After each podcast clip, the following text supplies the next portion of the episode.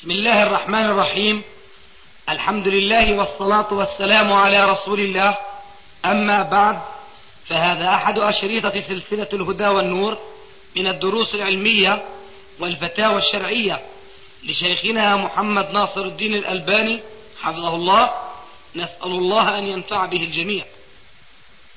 إخوة الإيمان والآن مع الشريط الرابع والثلاثين بعد المئتين على واحد. لإدراك تكبيرة إحرام هذا مما لم يرد. لا سلبا ولا إيجابا. خلاص؟ لكن رد بالله يا شيخ. نعم. خلاص. ولا في النفس ما فيها. لا أنا بسال السؤال وأنا بجيب الجواب. خلاص السؤال أبو جوابي. خلاص. هاي سؤال حكم صيام بلد اسلامي حكم صيام بلد اسلامي اختلاف المطالع يعني. أنا عارف أنا فاهم. الاستدراك ارفع صوتك. حكم صيام بلد إسلامي وفطر آخر مع العلم بأن الرؤيا ظهرت عنده تطلع رؤية هلال رمضان مثلا في بلد اسلامي و...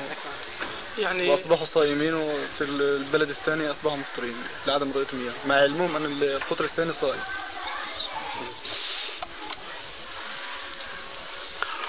يعني تريد أن تقول أنه إذا رؤي الهلال في بلد هل يلزم الآخرين الصيام في البلد الآخر ولم يرى الهلال هناك؟ نعم. تريد هكذا؟ هذا ما المسألة فيها خلاف بين العلماء والصحيح هو ما يدل عليه قوله عليه السلام موجها خطابه للأمة كلها. صوموا لرؤيته وأفطروا لرؤيته. فإن غم عليكم فأتموا الشهر ثلاثين يوما. فإذا ثبت رؤية الهلال في بلد فعلى البلاد الأخرى أن يتبعوا هذا البلد في الصيام ولو أنهم اتبعوا بلدا آخر في الخروج من الصيام لا يهم. إنما المهم أن يكون الشهر في صيامهم إما أن يكون ثلاثين يوما أو يكون على الأقل تسعة آه تسعة وعشرين يوما. فالصحيح من أقوال العلماء أن الخطاب لجميع الأمة فإذا رؤي الهلال في مكان ما فعلى جميع الأمة أن يصوموا. هذا طبعا إذا بلغهم الخبر. أما إذا ما بلغهم الخبر فحينئذ يصومون برؤية بلدهم. هذا جواب سؤالي. طب حكم الاعتكاف هل هو واجب أم مستحب؟ إيش؟ حكم الاعتكاف. الاعتكاف؟ نعم في شهر رمضان. هل هو واجب أم مستحب وفي أي مسجد يتم؟ إلا إذا نذره الناذر. أما هو فليس بالواجب إنما هو سنة. هو بصورة عامة أمر مستحب لكنه يتأكد هذا الأمر المستحب في رمضان فيسن.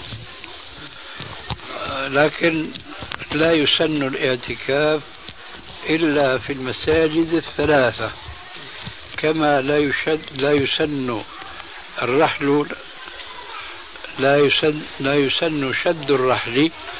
والسفر إلى مسجد من مساجد الدنيا إلا إلى ثلاثة مساجد.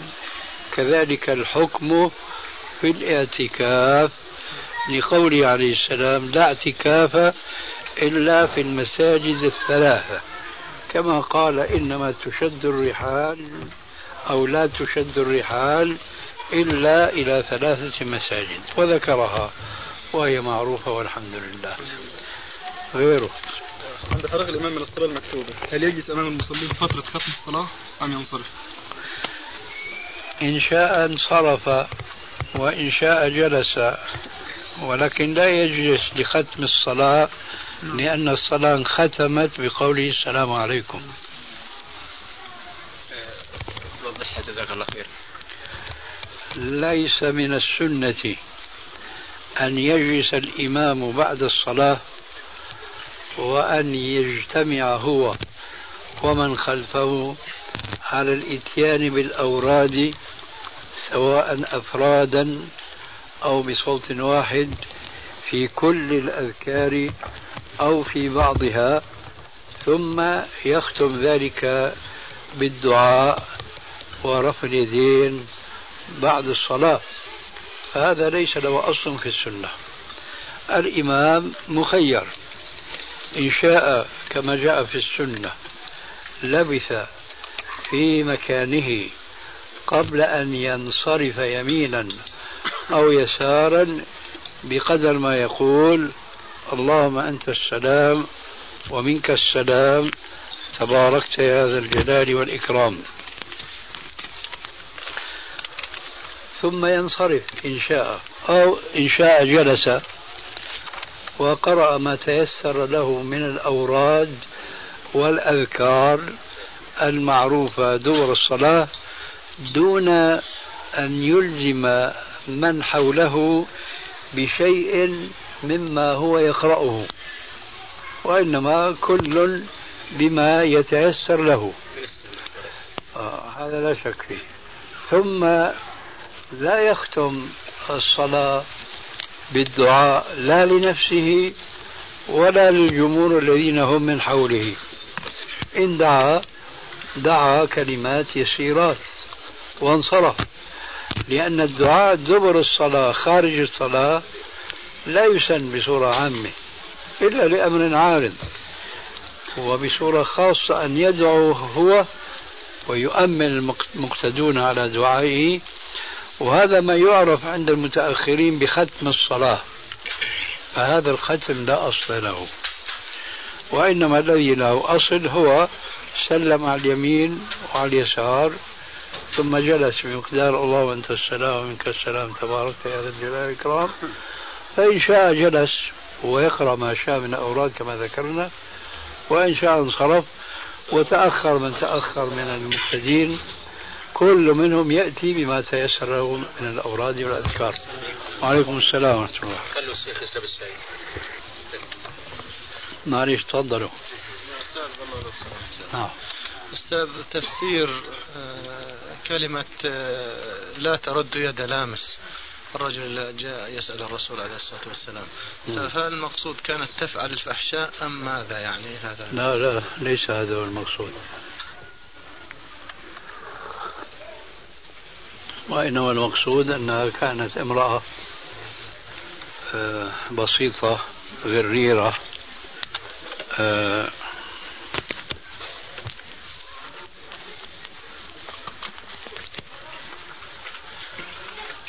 طيبة القلب لا تنتبه لمكر الشباب فقد يمد أحدهم إلى شيء من بدنها.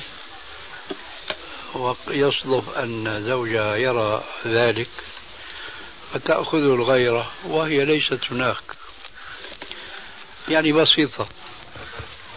فهذا هو المقصود لا ترد يد لامس مستحيل أن يكون المقصود أنها تطاوع كل من أرادها لأن الأمر لو كان كذلك معناه أن الزوج يتهمها بالفاحشة حينئذ يأتي مبدأ مطالبة بأربعة شهود أو الملاعنة ولم يقع شيء من ذلك وإنما لما قال عليه السلام له طلقها ما دام هيك طلقها. إيه، لو كانت الأولى قضية الفاحشة ما بيقول له طلقها بيقول أقم الشهود وإلا رجمناك أو جلدناك جلدناك. قال إني أحبها قال فأمسكها. فإذا قضية تتعلق بمقدمات الفاحشة من جهة ومن جهة أخرى أنه هي لا تقصد هذه المقدمات لبساطتها ولي يعني طيابة قلبها. لا يعتبر ديوثا لا غيره. الجلد أو الملاعنة شيخنا بالنسبة للزوج يجلد أو يلاعن؟ يلاعن إذا لم يأتي بالشهود. وليس عليه جلد. آه. ما لاعن عليه جلد. نعم. إذا ما لاعن في حق الملاعنة. إي نعم لابد من الملاعنة. أو الجلد. أو أو إيش؟ أو الجلد. لا. الزوج الزوج ملاعنة بس. غيره. نعم. قال الرسول صلى الله عليه وسلم إن الله تجاوز عن أمتي ما حدثت به أنفسها ما لم تتكلم به أو تعمل به. فكيف نحن مؤاخذون بالحسد وسوء الظن؟ كيف نحن كيف نحن مؤاخذون بإيه؟ بالحسد مثلا. بالحسد. لم نتكلم به ولم نعمل به. أي نعم. لا أنا ما أريد. الحسد وسوء الظن. كيف؟ قال الحسد وسوء الظن. أي نعم. قبل الإجابة أقول أنت في الرواية كررت به مرتين. وإنما هو مرة واحدة. أي نعم. وهو أحسست بهذا أم لا؟ وهو الحديث إن الله تجاوز لي عن أمتي ما حدثت به أنفسها ما لم تتكلم أو تعمل به. أنت قلت ما لم تتكلم به أو تعمل به. سبق لسان ها؟ سبق لسان هو من أجل هذا أنا أنبه. جزاك الله خير. عشان صحة الرواية أما الجواب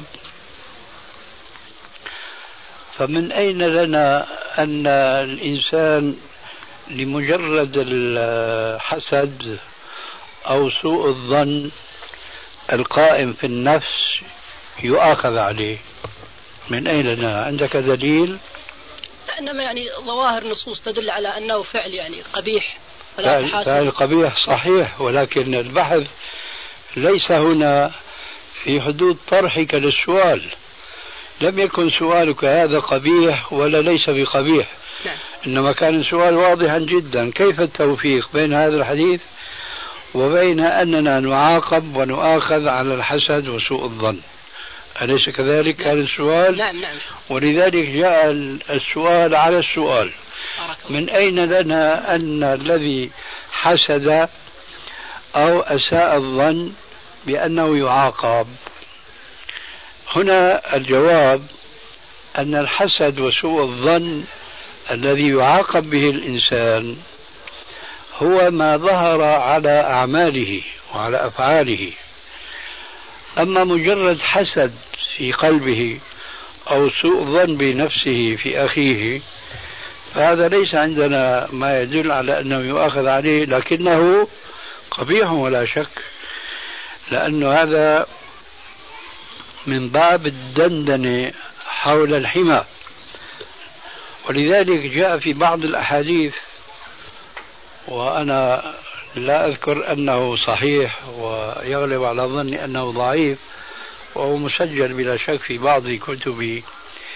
إذا نعم حسدت أو إذا أسأت الظن الآن يختلط علي الأمر. مهم في كلمة فلا تحقق شايف؟ فلا تحقق. والتحقيق لا يكون إلا بإظهار أثر الحسد آه، في كلامه على الأقل إن لم يكن هناك عمل من الكيد والمكر به. ولذلك فهناك يعني عفو عظيم جدا لهذه الأمة. أنه لا يؤاخذ المسلم ما لم يظهر ما في نفسه من النوايا السيئة على عمله أو على لسانه. ولذلك نحن نقول فالجمع واضح جدا بأن نفهم أن التحذير من الحسد ومن سوء الظن ماشي خشية أن يكون له آثار سيئة عملية في حياة الحاسد أو المسيء الظن فقوله ما لم يتكلم أو يعمل به هو جواب صريح لسؤالك. أي الحسد وسوء الظن ما لم يعمل أو يتكلم به فهو عفو والله متجاوز عنه. لكن من الناحية التربوية هل نقول للمسلم أحسد ولا تعمل؟ لا بنقول له ابعد عن الشر ابعد عن الشر ما استطعت إليه سبيلا. أظن وضح الجواب إن شاء الله. قول في تقسيم بعض العلم. تقسيم الحسد إلى درجة العزم بدرجة هو الهمهمة في النفس أو ما شابه ذلك. فالعزم يؤاخذ عليه أما ما دون ذلك لا يؤاخذ عليه. العجز تقول؟ العزم. العزم آه. فهمته. هذا ليس بالطبع هذا القيد ليس خاصا بالحسد أو بسوء الظن بكل شيء هو ينويه من السيئات. لكن هذا الحديث بارك الله فيك. الحديث الذي ذكرته أنت من قبل هو الحكم الفاصل في هذا الموضوع.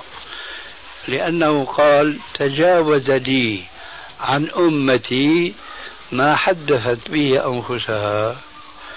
استقر أو لم يستقر. ليه؟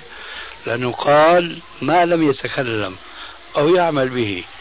فهذا الحديث لا يحتاج إلى تقييد أبدا لأنه عمم ثم خصص.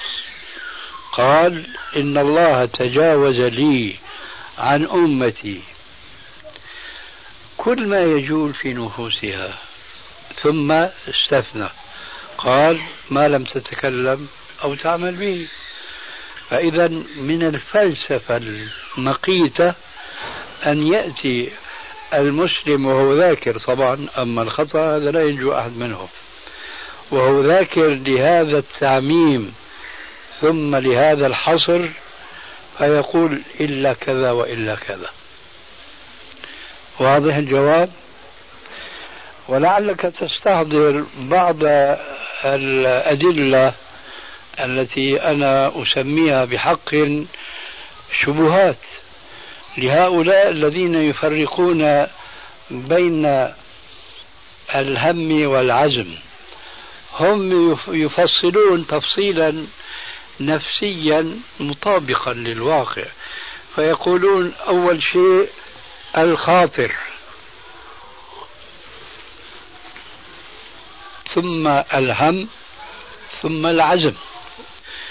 يعني الإنسان كإنسان عادي طبيعي لما بده يعمل شر باله خالي من هذا الشر. بيخطر في باله خاطرة. إنه مثلا يروح على السينما خاطرة هذه. فإذا ما استقرت هذه الخاطرة وتمكنت من نفس صاحبها ولم يبق بينه آه قبل ذلك بهم. كل ما اشتد في نفسه هذه الخاطرة بينتقل إلى مرحلة إيش؟ الهم.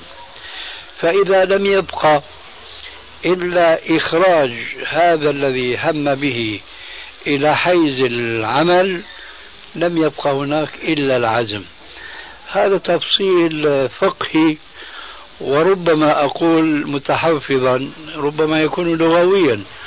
وإن كنت لا أشعر بأن ثمة فرقا بين هم وعزمة. لأن الله يقول ولقد همت به وهم بها. لكن هكذا يقولون يفرقون فيقولون الخاطرة فالهم فالعزم. فإذا عزم على المعصية ولم يعملها أخذ عليها. يقول أولئك الذين أشرت إليهم. لكن هذا يتنافى مع أحاديث كثيرة. إلا أنهم وهنا كان مقصد سؤالي لعلك تذكر بعض أدلتهم التي أنا أسميها بالشبهات. تذكر؟ نصوص عامة يعني ولا تحاسدوا. نعم. أقول نصوص عامة أتت يعني في السنة. بنفي يعني لا آه نحن نقول الآن ليس من باب التحاسد وإساءة الظن كمبدأ عام يعني. هم يريدون مثلا من هم إشكالا. قول عليه السلام أي نعم. شو الحديث؟ اذا إذا تقاتل المسلمان. نعم. لا لا أول حديث شو؟ إذا التقى المسلمان بسيفيهما فالقاتل والمقتول إيش؟ في النار. قالوا هذا القاتل. فما بال المقتول؟ قال عليه السلام أراد أن يقتل صاحبه. يستدلون بهذا الحديث. كما أنهم يستدلون بحديث أبي كبش الأنماري اللي فيه أيضا أنه آه، أنه المسلم الذي يتصدق ويعمل خير آخر يتمنى أن يفعل مثله بيقول الرسول فهما في الأجر سواء. في أحد منكم يذكر هذا الحديث؟ المهم الشطر الثاني كمان واحد عنده مال وبيصرفه في الشر. واحد ما عنده مسكين. بشو بيقول؟ بيقول لو كان عندي لا فعلت مثله. قال هما في الوزر سواء. هذا يشكل أيضا على بعض الناس كما يشكل عليهم الحديث الأول إنه أراد أن يقتل صاحبه. لكنهم سبحان الله إنهم يغفلون مع فضلهم وعلمهم أن الإرادة في كل من الحديثين مفسر بالعمل. أحدهما مفسر بقوله عليه السلام أنه إذا لقي المسلم قاتل المسلم أخاه المسلم إذا إيش؟ تلاقى المسلمان بسيفيهما. إذا هذا المقتول عمله. إذا مش مجرد إرادة خرجت إرادته إلى حيز العمل لكن النتيجة كانت أنه صار قتيلا. إنه أراد أن يقتل صاحبه أي فعلا ليس مجرد قصد لأنه لو صورنا الآن مسلما في عقر داره ضمر في نفسه أن يقتل خصمه. وإذا ذاك كان أسبق إليه فجاء وغدر به وقتله. هل ينطبق عليه ما؟ هذا الحديث؟ أبدا لا. ليه؟ صحيح هو زور في نفسه واضمر في نفسه أن يقتل هذا القاتل لكن ما صدر منه عمل. بينما ذاك صدر منه عمل.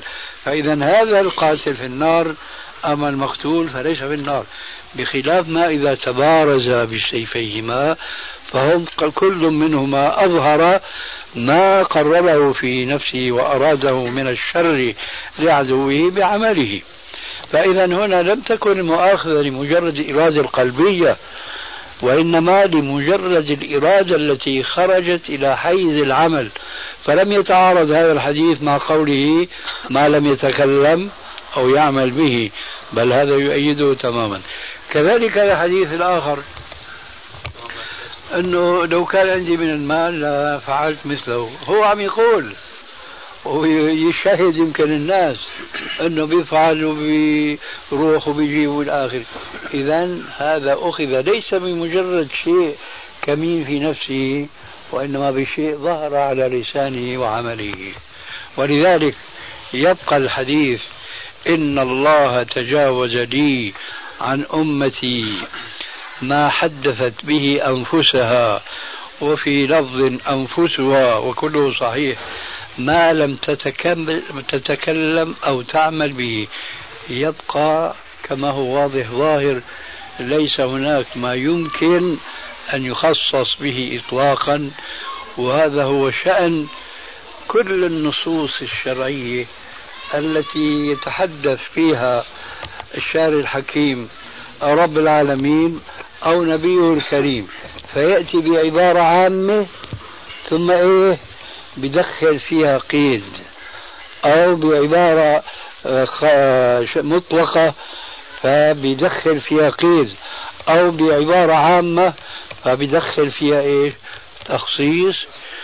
لا ينبغي حين ذاك أن نزيد نحن على هذا الكلام الجامع المانع كما يقولون قيدا آخر أو تخصيصا آخر.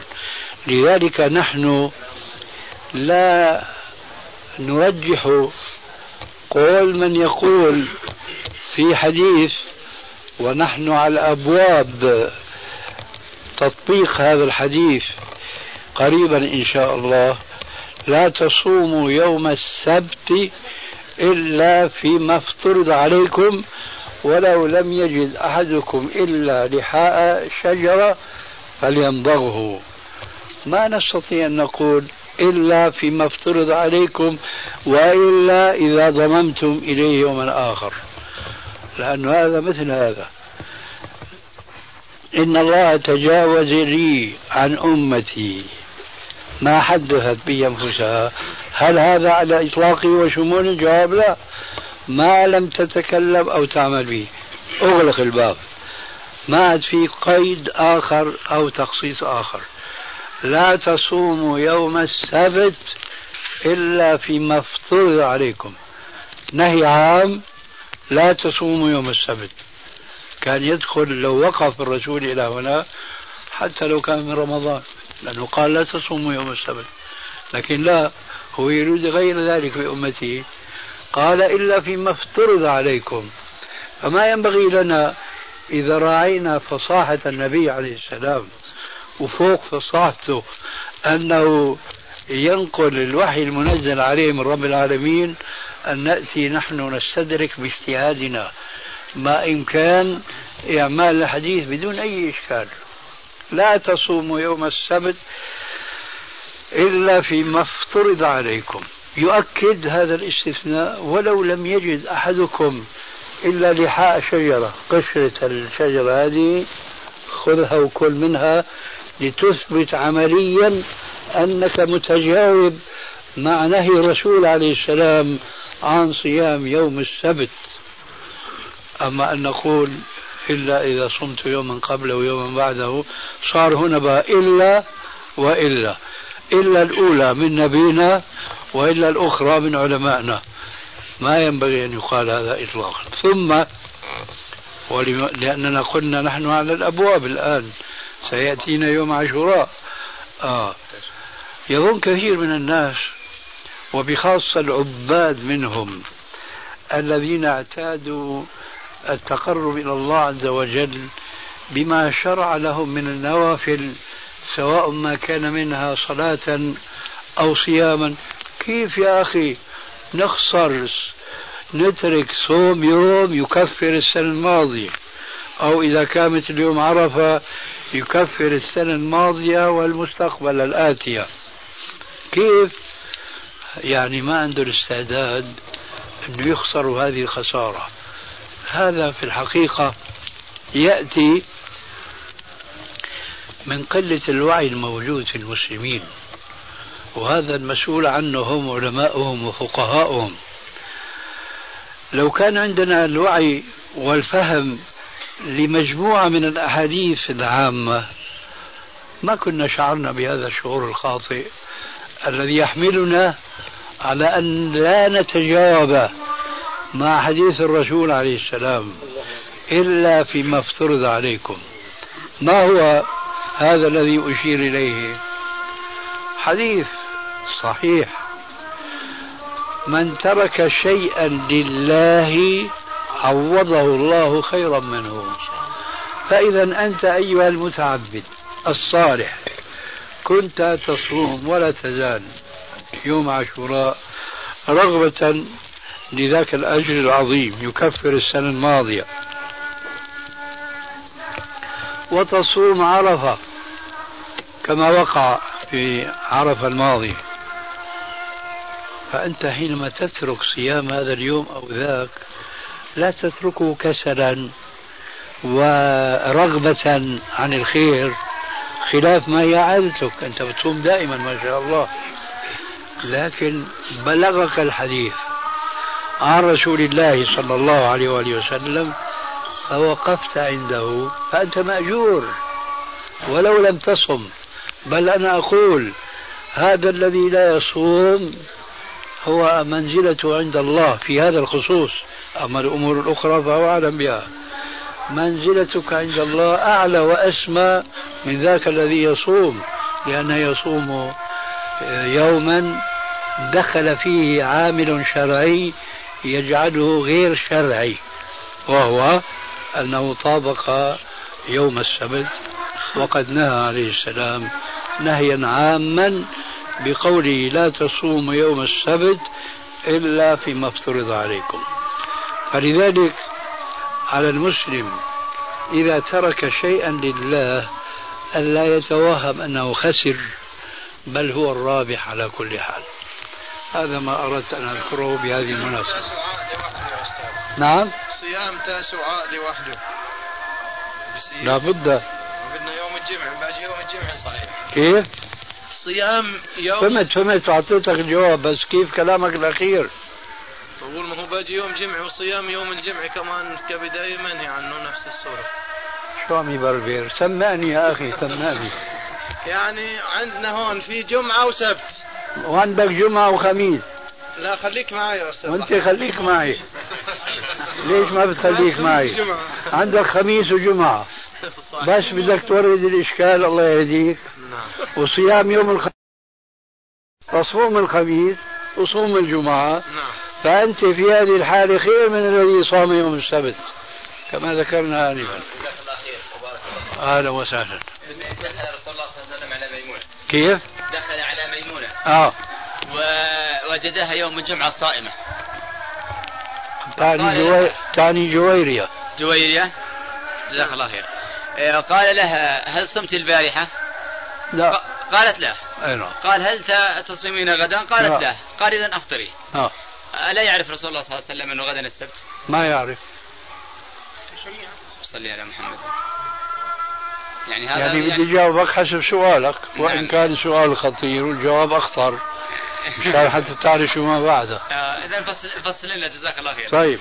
ماذا تقول في قوله تعالى ما كنت تدري ما الكتاب ولا الإيمان نعم. ها؟ نعم. أنا شو بقول الآن؟ ما أقول ما قال ما قال ربي. أنا أنا. أنا عارف شو بقول؟ آه، بقول ما كان يدري. ما كان يدري. ليه؟ نعم. لأنه ما نزل عليه الوحي. نعم. طيب إيش فيها؟ أنت تعرف أنه الأحكام تنزل على التدرج ولا تنزل طفرة واحدة؟ يعني لما ربنا قال للرسول وهو في غار إيش؟ ثور. ما هيك اسمه تبع مكة؟ شو قال له؟ اقرأ.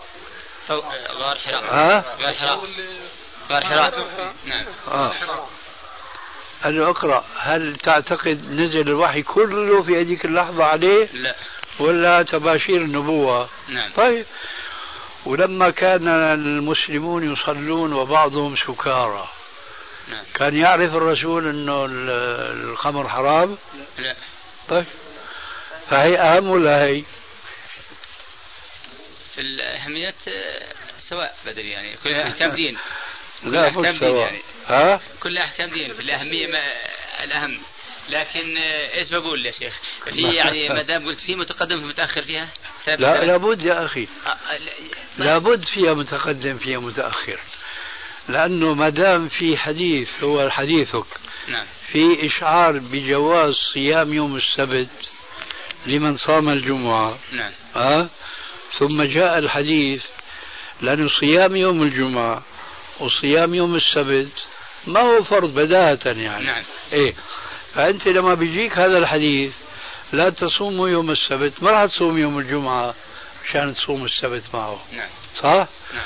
وإذا كنت ولا بد لك تصوم يوم الجمعة بيجي جوابنا لحسن هذا نعم. بتصوم يوم الخميس وبتصوم معه يوم الجمعة وإلا أنت مستريح ما هو فرض عليك أنك تصوم يوم الجمعة نعم. لكن إذا إجا يوم الجمعة ويوم السبت في رمضان دخل في الحديث لا تصوموا يوم السبت إلا فيما افترض عليكم ومن هنا يقول العلماء وظني أن هذا القول ما هو غريب عليكم وأنتم حديث عهد به وهو إذا تعارض نصان أحدهما حاضر مانع والآخر مبيح.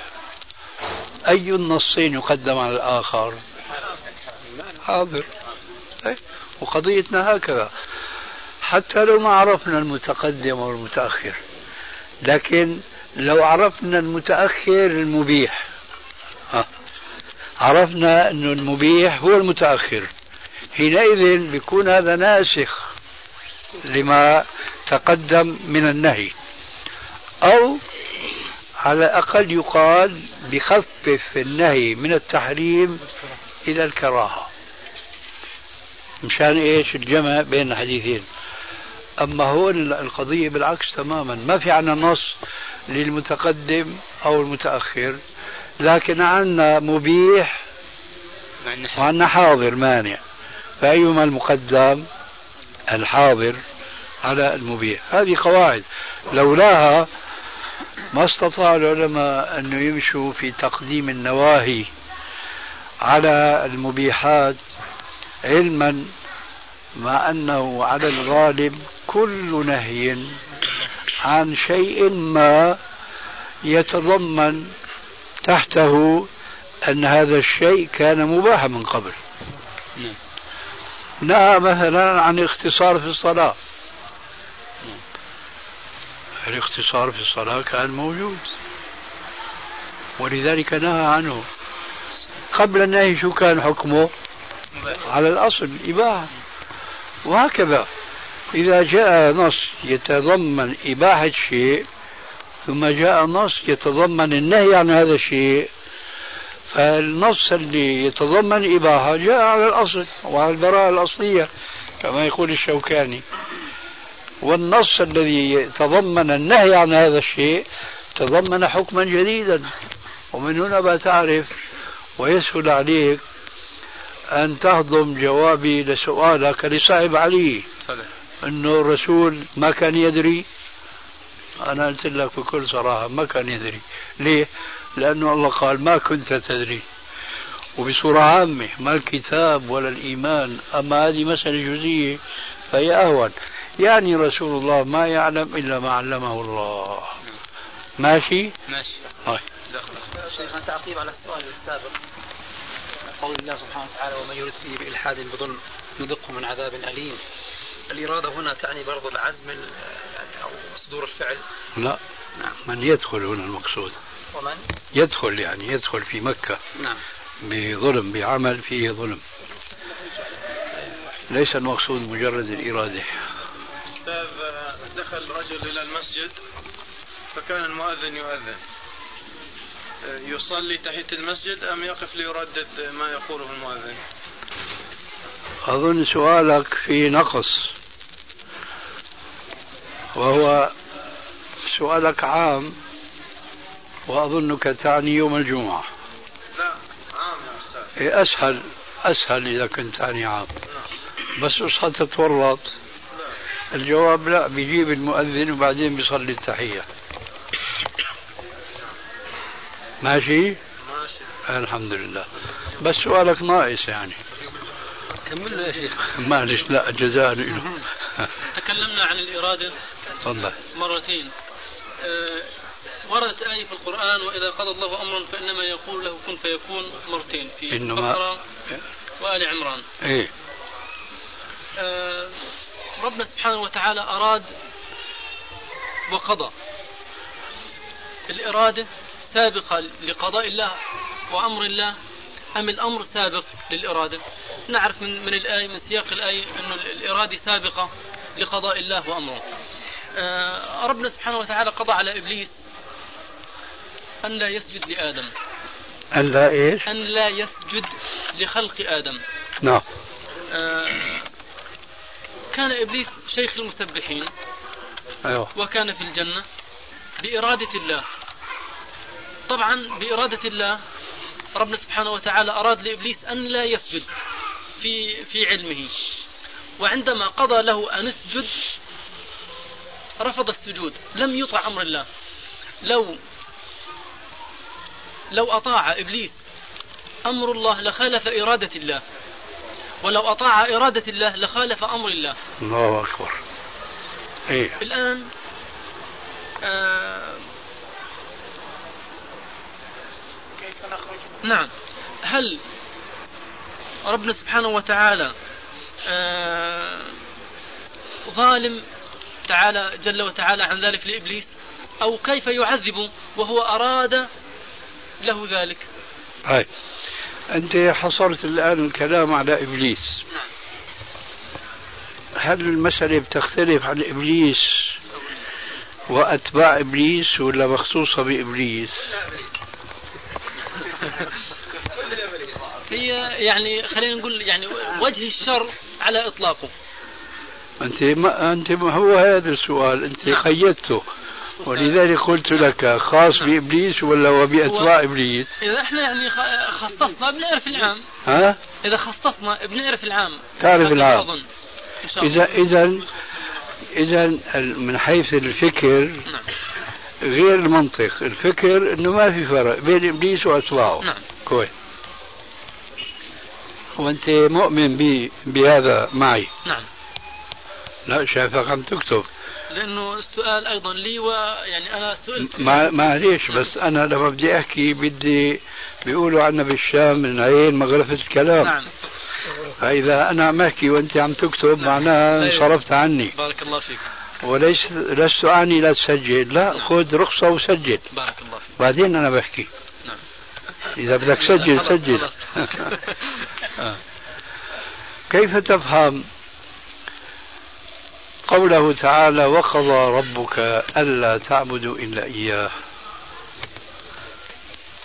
إرادة الله السابقة لي. لا الفلسفة تبعك اترك لي الآن. شو معنى قضى ربك؟ أمر. أمر أمرا شرعيا أم كونيا؟ لعله شرعي يعني البشر في عبادة. ولعله مو شرعي؟ شرعي. طبعا شرعي. لا يا. جماعة. هو بده يحكي. في عنا أثر عن ابن عمر. نسيت القصة بس قال له واحد من الجالسين قال له لعل الأمر كذا قال له اجعل لعل عند ذاك الكوكب. وأنت كذلك. طيب. إذا نعيد السؤال. هل هو اسمع يا أخي وقضى ربك هل هو معنى قضى أراد إرادة شرعية أم كونية؟ قلت أنت لعل نعم. وأنا بظن أنه هي رمية نعم. ولذلك خايف منها. تكون رمية من غير رام. نعم. أما إذا كنت قاصدها فبيسهل علينا إيش. المضي فيما نحن في صدده. نعم. فاسمع يا أخي الله يهديك.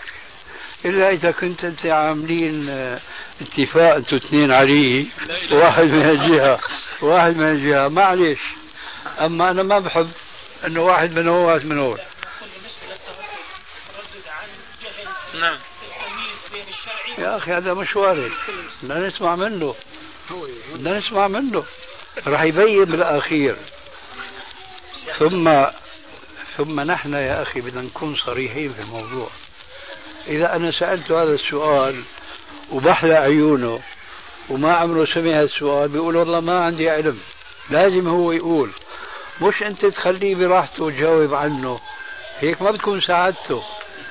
شايف شلون؟ وقضى ربك ألا تعبدوا إلا إياه.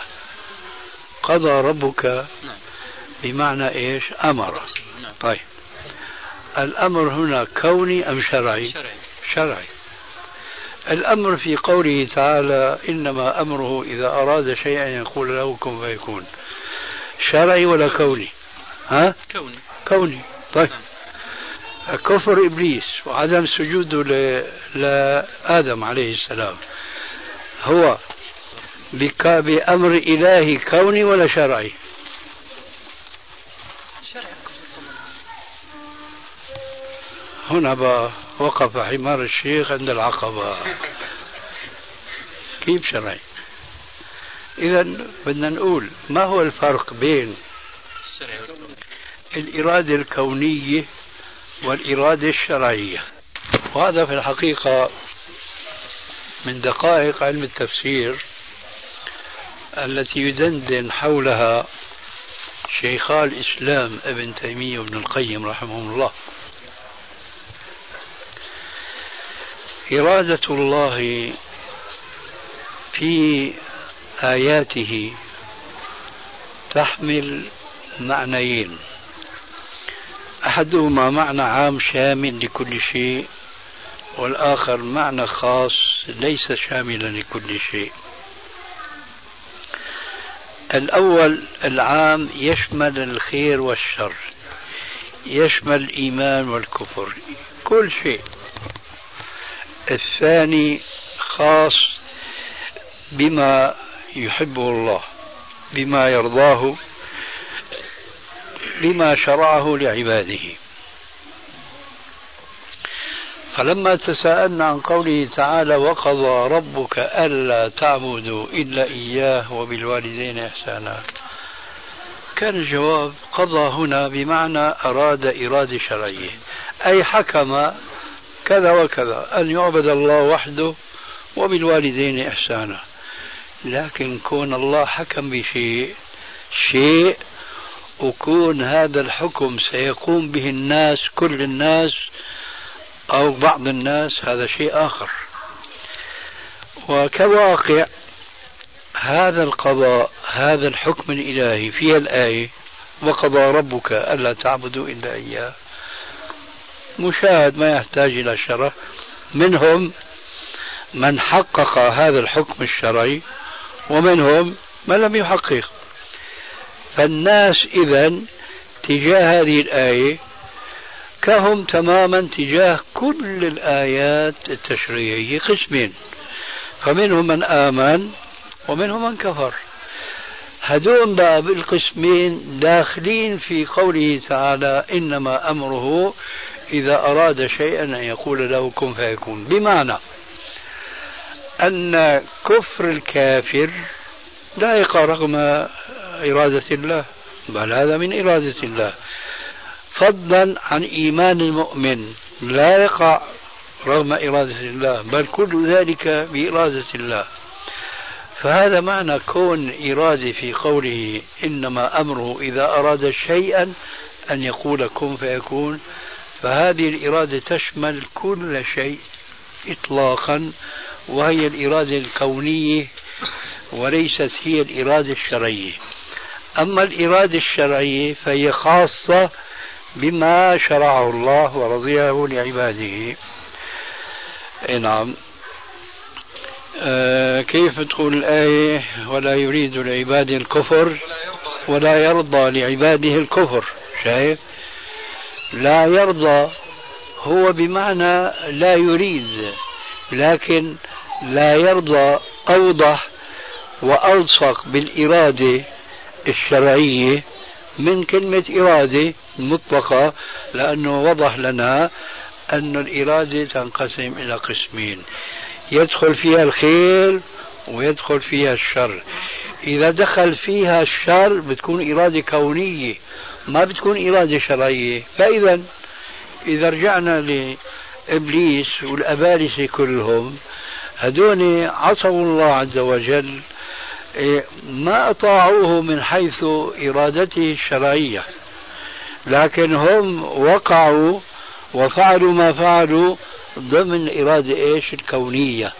أي ما عصوا الله رغم إرادة الله لأن الله عز وجل قادر أنه يرغم أكثر الكفار أنه يؤمن. ما ذلك على الله بعزيز. لكن سبقت مشيئة الله وحكمته أن يقرر ما جاء في قوله تعالى فمن شاء فليؤمن ومن شاء فليكفر. إذا ما في إشكال يا أخي بين الآية هذه والآية الأخرى التي فهمت منها التناقض.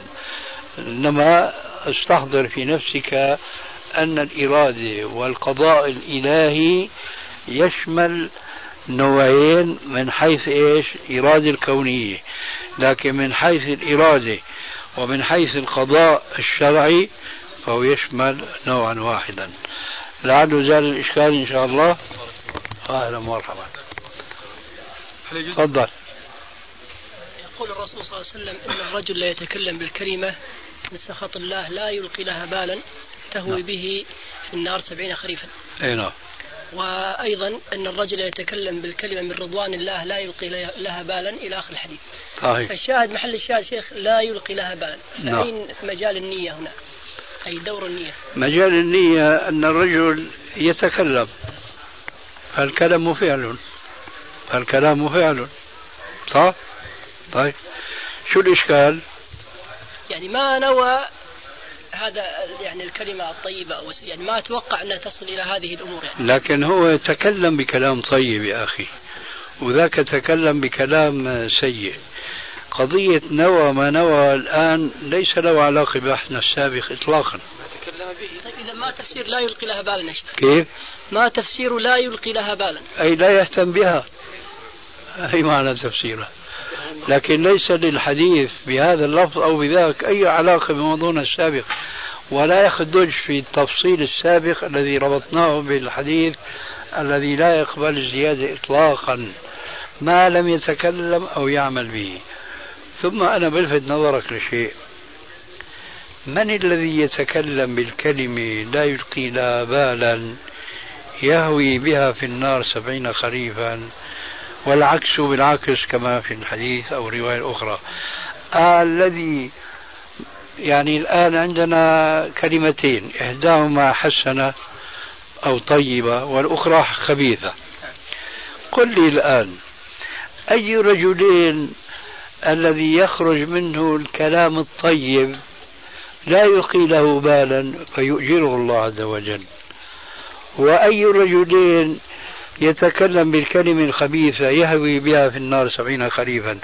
آه الرجل الذي من عادته أن يتكلم بالكلمة الطيبة فهو يتكلم بالكلمة التي يهوي بها في النار سبعين خريفا ثم العكس.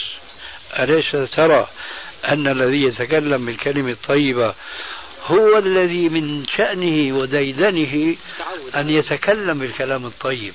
ولكن هو ما بيخطر في باله أن هالكلمة هذه اللي قالها لها هذا الأجر الضخم العظيم والعكس بالعكس تماما. ذاك الذي آه، كما يقال هجيراه وديدنه دائما وأبدا أنه يتكلم بكلام ما بهم هذا صواب ولا خطأ موافق للشرع ولا غير موافق. فيلقي الكلمة لا يلقي لها بالا يهوي بها في النار سبعين خريفا إذا ما ينبغي يا أخي أن نحن نأخذ من الحديث كلمة دون أن نراعي الجو الذي ينبغي أن نلاحظه حينما تكلم الرسول عليه السلام بهذه الكلمة. هل على مجرد أنه رجل طيب قال كلمة هوى بها في النار سبعين خريفا والعكس بالعكس. رجل سيء ودائما كلامه سيء طلعت منه كلمة حسنة لا يلقي لها بالا. فهو له تلك المنزلة. يعني مش هذا هو المقصود طبعا. الإنسان طيب لكن يلقي كلمة سيئة فقد تهوي به يعني هل كيف؟ الإنسان يعني الطيب هذا يعني محظور أن إنسان رجل يعني أصحاب أقوال طيبة ولكن يتكلم بالكلمة السيئة فيهوي بها في نار جهنم؟ أنا فهمت أن عليك الآن. هل أنت فهمت علي ما قلت آنفا؟ إيش جوابك؟ ده كلامك صحيح نعم طيب إذا إيش معنى كلامك الآن؟ لا أنت تقول دائما الرجل الطيب دائما شأنه يعني يتكلم كما لا لا أنا ما أقول دائما أقول أنه هذا من ديدنه نعم. والعكس بالعكس لكن أنت تظن الآن أن الرجل الذي يتكلم بالكلمة الطيبة يخطئ فيقول الكلمة سيئة فيهوي بها في النار سبعين غريبة يعني هل هذا مستحيل. غير مراد. ما أقول مستحيل لكن مو هذا هو مقصود الحديث. نعم. مقصود الحديث كأن الحديث يقول آه، من كان يؤمن بالله واليوم الآخر هل يقول خيرا أو ليصمت؟ مقصود الحديث أن الإنسان ما يعود ما يكون مهذارا كثير الكلام لأنه من كثر كلامه كما جاء في بعض الآثار كثر سقطه فمقصود الحديث أنه الإنسان ما يتكلم مهذارا لأنه قد يصدر منه كلمة لا يتنبه لها يهوي بها في النار سبعين خريفا. وإذا كان ولا بد من الكلام فليكن كلامه طيبا. أما عكسنا صورتين معاكستين تماما لقصد الشارع. رجل صالح وديدنه يتكلم بالكلام الصالح لكن زل لسانه فقال كلمة. يهوي بها في النار سبعين خريفا هل تصور إنسان عمل صالحا وعاش طيبا وهو إلى آخره زل به اللسان وليس من عادته يهوي بها في النار سبعين خريفا أنا ما أفهم هذا الفهم إطلاقا. أنا أفهم أن قصد الحديث هو توجيه المسلم أن لا يكثر من الكلام خشية أن يصدر منه الكلمة السيئة فيهوي بها في النار سبعين خريفا والعكس بالعكس أن الرجل المسلم قد يتكلم بكلام ما بيتصور. كما قلنا آنفا أنه يكون له ذاك الأثر. كما قال عليه السلام تصدقوا ولو بشق تمرة فإن لم تجدوا فبكلمة طيبة. كلنا يذكر قصة ذلك الرجل أو تلك المرأة البغي. التي كانت في الصحراء فعطشت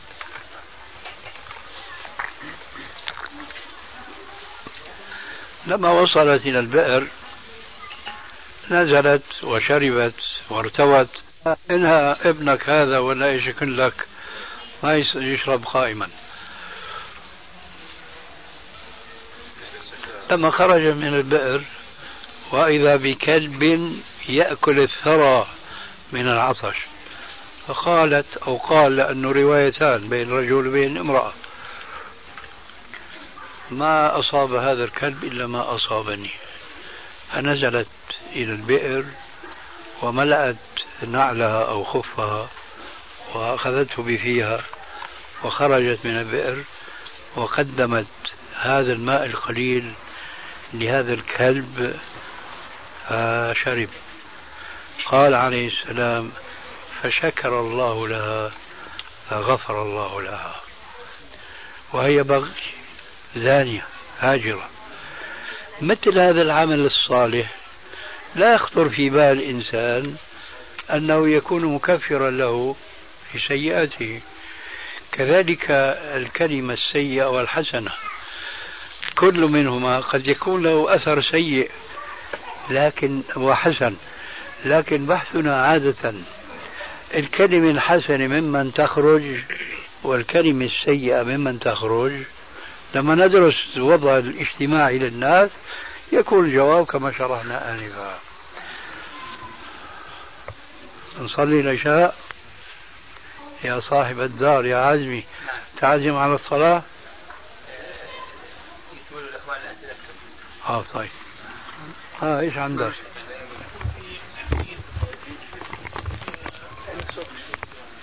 الذي أوصى الرجل أبناءه إذا مات أن يذروه في التراب أن يذروه في الريح يحرقوه ويذروه. آه، حتى لا يستطيع الله أن يجمعني ما جمعه. فكيف وأن الله لا يغفر أن يشرك به ويغفر ما دون ذلك لمن يشاء؟ أي نعم. نحن ذكرنا هذا أكثر من مرة. أن الآية التي ذكرتها في ختام سؤالك هي القاعدة وهي الأصل. إن الله لا يغفر أن يشرك به ويغفر ما دون ذلك لمن يشاء. كما أن الآية لا يخفف عنهم العذاب. المشركون لا يخفف عنهم العذاب. لكن هناك قاعدة في علم الأصول أن كثيرا من العمومات يدخلها التخصيص وإن كان الأصل البقاء مع النص العام حتى يأتي المخصص.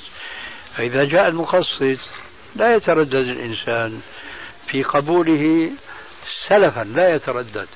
ولو أنه لم يظهر له وجه التوفيق بين العام والخاص يكفي أن ذاك نص عام وهذا نص خاص. أما إيش الحكمة وإيش فلسفة الموضوع وتوجيهه هذا بحث ثاني. قد يستطيع بعض الناس وقد لا يستطيع لكن المشي مع القواعد يريح عقل الإنسان ونفسه. فهذا عام وهذا خاص. إن الله لا يغفر أن يشرك به ويغفر ما دون ذلك لمن يشاء. لا يخفف عنهم العذاب. ممكن يدخل تخصيص من الناحية العقلية ممكن. لكن من الناحية الشرعية ننتظر الشرع. إن جاء ما يدل على التخفيف قبلناه وإلا نحن مع النص العام ونرفض كل رأي يخالف النص العام إلا إذا كان مقرونا بالدليل. نعم؟ إيه؟ أنا ليش جبت آية لا يخفف عنهم العذاب؟ نشوف شو موقفنا نحن أهل الحديث. بالنسبة للحديث الصحيح أن الرسول سئل أنه عمك أبو طالب. كان يدافع عنك. كان وكان إلى آخره. هل نفعه ذلك شيء؟ قال لقد خفف عنه العذاب وهو أخف أهل النار عذابا وإنه ليغلي دماغه من شدة العذاب في نعليه. المهم خفف عنه العذاب. وربنا بيقول ما يخفف عنهم العذاب. إذا هذا نص عام وهذا نص خاص ما في مانع. نقبله ما دام صح. ولهذه القاعدة والجهل بها يضل كثير من الناس قديما وحديثا. الخوارج مثلا الذين ظلوا في كثير من الأمور الاعتقادية والفروع الشرعية. لماذا؟ لأنهم استندوا إلى نصوص عامة. ورفضوا النصوص الخاصة. تتمة الكلام في الشريط التالي. بين النص العام والنص الخاص. الآن ما نحن في صدده.